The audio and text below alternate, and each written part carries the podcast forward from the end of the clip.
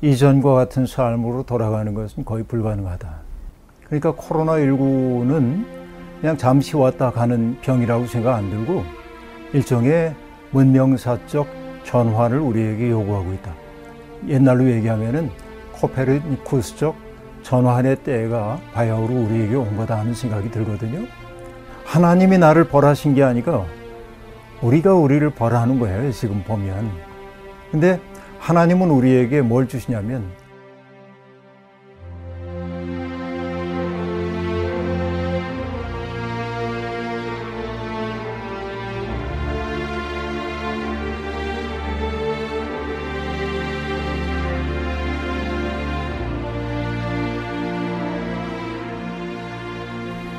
그 어려운 질문이죠. 음, 어느 누구도 경험해 보지 못한 현실이 이렇게 찾아왔는데 몇 달 지나면 괜찮아지겠지 이렇게 생각을 했었는데 의외로 이제 너무 장기화되고 있고 저는 느낌을 얘기하자면 마침내 올 게 왔다. 무섭지만 그런 생각을 하거든요. 조심스러운 얘기이긴 합니다. 그동안 오랫동안 이제 그 생태학자들이나 신학자들이 기후변화 위기 이야기를 하면서 굉장한 위기가 우리에게 다가오고 있다. 아, 경고의 나팔을 울렸는데 사람들이 누구도 듣지 않았던 거죠. 그런데 이젠 전 세계 모든 사람들이 아, 심각하구나. 이 기후변화 문제가 매우 심각한 상황이 왔구나. 사실은 저는 피부로 위기가 막 오고 있다는 느낌이 있었어요. 우리가 물리학에서 임계점이라고 하는 게 있잖아요. 뭐 기체와 고체 상태 공존하고 있고 딱 넘어가는 상태. 뭐 그걸 아, critical point라고 얘기하기도 하는데 혹은 요즘 용어로 얘기하자면 tipping point. 뭔가 결정적인 전환의 때가 마침내 온 거죠. 근데 사람들은 그동안 설마 그런 때가 오겠어? 이렇게 생각했는데 확 와버린 거예요. 이런 시절이. 그러니까 코로나19는 그냥 잠시 왔다 가는 병이라고 생각 안 들고 일종의 문명사적 전환을 우리에게 요구하고 있다. 옛날로 얘기하면은 코페르니쿠스적 전환의 때가 바야흐로 우리에게 온 거다 하는 생각이 들거든요. 이게 대체 어떻게 왔을까? 공감의 시대를 썼던 제레미 리킨이 1990년대까지만 해도 인간이 지구상에서 차지하고 있던 땅이 14%래요. 근데 2000년이 되었을 때 인간이 거주하거나 사용하고 있는 땅이 77%였답니다. 다시 얘기하면 동물들이 차지하고 있었던 그 공간을 인간이 다 차지하게 된 거죠. 그러니까 오랫동안 동물 세계 속에 머물러 있었던 박테리아나 바이러스나 이런 것들이 자신들도 살아야 되니까 어, 누구에게 옮겨가면 좋을까 생각해 보면 인간이 압도적으로 많거든요. 인간 세계로 넘어온 것이 코로나19다. 이렇게 많은 사람들이 얘기하고 있습니다. 그런 의미에서 보자고 한다면은 코로나19는 지구가 자기를 지키기 위해 만든 백신이라고 말하는 사람도 있는데 그 말도 어떻게 보면 일리 있는 말처럼 들리기도 하거든요. 그래서 이것은 이제 아, 우리가 함께 살아야 하고 아, 무섭죠. 조금 new normal이다. 앞으로 이제 이 감염병과 더불어 사는 삶을 개발하지 않으면 안 된다 하고 얘기합니다. 굉장히 불편한 삶이 우리에게 오고 있고 이전과 같은 삶으로 돌아가는 것은 거의 불가능하다. 그렇게 말하거든요. 그러니까 과학자들의 경고, 감염병 학자들의 경고를 이제야 사람들이 듣기 시작했다. 인간은 언제나 그래요. 끝까지 가야 아, 돌이키죠. 돌이키지 못하는 게 인간의 버릇이라고 말할 수 있겠는데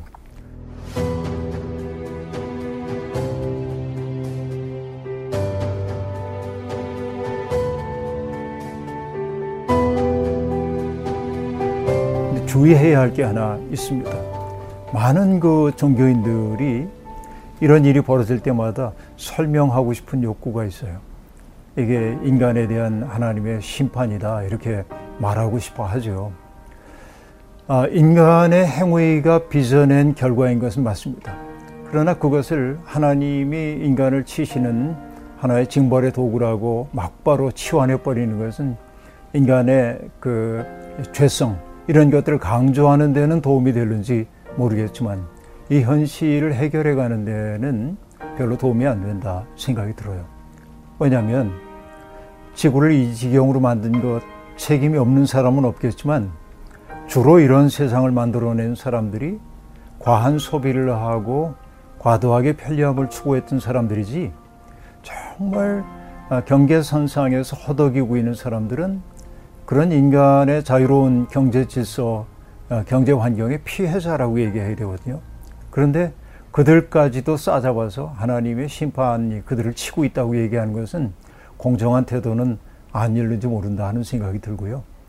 그러나 하여튼 인간의 위대함이 있다고 한다면 위기의 시기에 인간이 자기를 성찰하고 자기 문명의 본질이 뭔가를 돌아볼 수 있는 능력이 있다는 것이죠. 저는 종종 생각해 보는데요. 이스라엘 역사의 가장 어두웠던 시간을 얘기하라고 한다면 바벨론 포로 생활을 하고 있던 때로 보여요.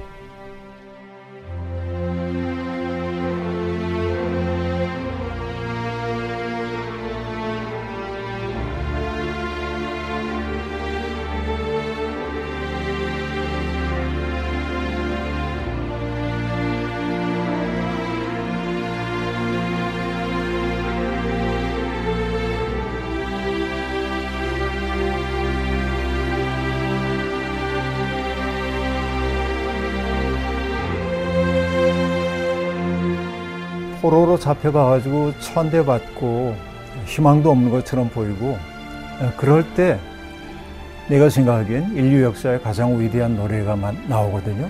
그게 뭐냐면 고난받는 종의 노래. 그가 찔림은 우리의 죄악을 인하미오라고 하는 그 고난받는 종의 노래가 등장하고 있는데 그게 아주 깊은 인생의 숭고함을 보여주는 대목들이거든요.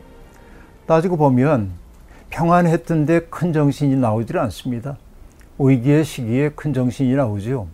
아시아사를 보더라도 춘추 전국시대에 그 위대했던 현인들이 다 등장한단 말이에요. 또 로마가 세계를 지배하고 있었던 그 아주 어려웠던 시기에 예수 그리스도가 등장한다든지 2차 세계대전에 아주 고통스러웠던 그런 순간에 위대한 작가들이 등장하기도 하고 그러니까 인간의 위대함은 자기를 돌아보고 성찰하는 데 있다. 이렇게 본다면 지금의 코로나19는 그동안 우리가 살아왔던 삶의 모습을 돌아보고 앞으로 어떤 방식으로 살아야 하는지를 가늠해 볼 수 있는 좋은 기회라는 생각이 들어요. 제가 군 생활을 하고 있을 때 훈련을 받잖아요. 그 훈련 가운데 어떤 게 있냐면 야간 침투 훈련을 하게 되는데 조명탄이 탁 올라와요. 그럼 적진이 쏘아올린 조명탄이면 내가 발각되기 쉽잖아요. 딱 엎드려야 돼. 그리고 그 조명탄이 점점 점점 내려오기를 기다리게 되는데 조명탄의 불빛이 약간 어두워지려고 할 무렵에 뭘 하라고 하냐면 고개를 옆으로 싹 돌려서 내가 앞으로 나아가야 할 방향을 확인하려는 거예요. 난 그때 인생의 지혜를 배웠어요. 때때로 내가 어딘가를 향해 나아가고 있는데 그 길에서 더 이상 전진할 수 없게 돼가지고서 멈춰야 할 때가 있는데 그 멈춤의 시간이 우리에게 손해처럼 느껴지지만 그 멈춤의 시간을 통하여 나아가야 할 방향을 찾을 수 있다고 한다면 그건 더 좋은 기회일 수도 있겠다 하는 생각이 들거든요. 그래서 아, 코로나19는 그렇게 매우 아, 위태로운 삶을 우리에게 요구하고 있긴 하나 이제는 정말 전면적인 우리의 삶을 제고할 수 있는 하나의 기회일 수는 있겠다 하는 생각이 듭니다.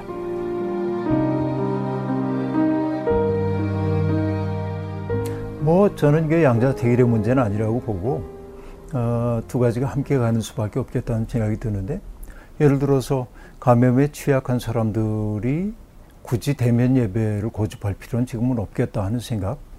하나님이 뭐 너 왜 교회 안 와서 이러, 이러실 리는 없거든요. 우리가 믿는 하나님이. 그러니까 우리에게 주어져 있는 삶의 자리가 곧 예배의 자리일 수 있다는 생각을 지금 가질 수 있는 기회이기도 한데, 물론 모이는 교회는 매우 중요합니다. 왜냐하면 우리가 서로 대면하고 어, 또 고통도 함께 나누고 기쁨도 나누고 이런 경험들을 통해서 어, 하나의 지체가 되어가는 과정, 이 과정이 불필요하다고 얘기할 수는 없는 거죠.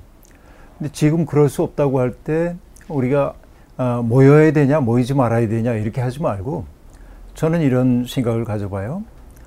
바벨론의 포로로 잡혀갔던 사람 가운데 다니엘이 있잖아요.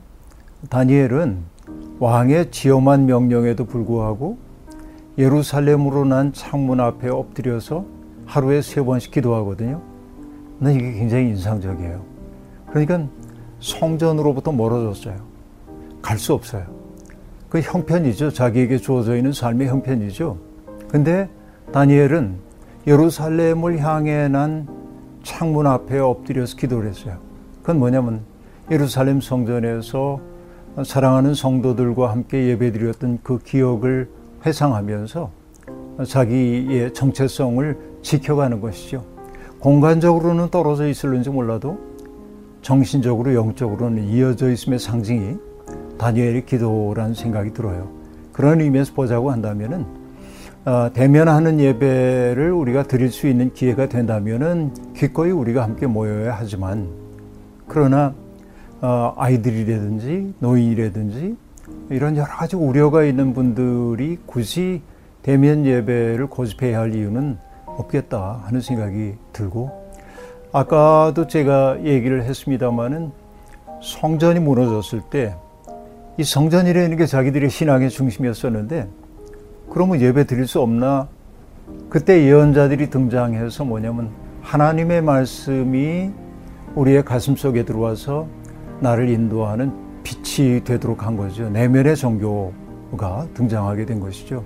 그런 의미에서 보자고 한다면 그동안은 우리가 건물 중심의 신앙생활을 신앙생활을 여기며 살았다고 한다면 오히려 지금이야말로 정말 내 마음 속에 하나님의 말씀이 들어와서 빛이 되고 내 삶을 인도하는 삶을 산다면 비대면하는 예배라 할지라도 거룩한 예배, 삶으로 드리는 예배일 수 있겠다 하는 생각이 듭니다.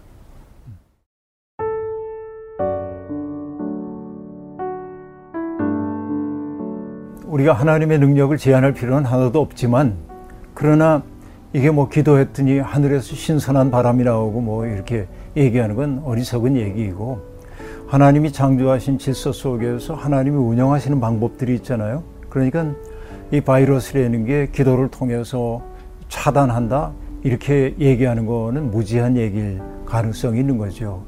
그렇다고 하나님의 능력을 의지하지 말라는 얘기는 아니고 그러니까 이런 때일수록 하나님 안에서 우리가 어떻게 사는 게 그분의 마음에 합한 삶일까? 그동안 우리는 하나님을 믿는다고 말하면서도 하나님이 아니라 자기의 욕망을 믿고 살았는지도 몰라요. 그 결과가 오늘의 삶을 빚어냈기 때문에 하나님이 나를 벌하신 게 아니라 우리가 우리를 벌하는 거예요. 지금 보면 내가 자초한 벌을 지금 받고 있다. 근데 하나님은 우리에게 뭘 주시냐면 이 상황을 극복할 수 있는 능력을 주시는 거죠. 내 삶을 돌아보고, 아, 그동안 내 삶이 방만했구나. 우리 문명이 너무 무신론적 삶을 지향했구나 하는 것을 일깨워 주죠. 그 깨달음을 주시는 분이 하나님이고, 바로 그게 주님이 우리에게 주신 은혜라고 저는 생각합니다.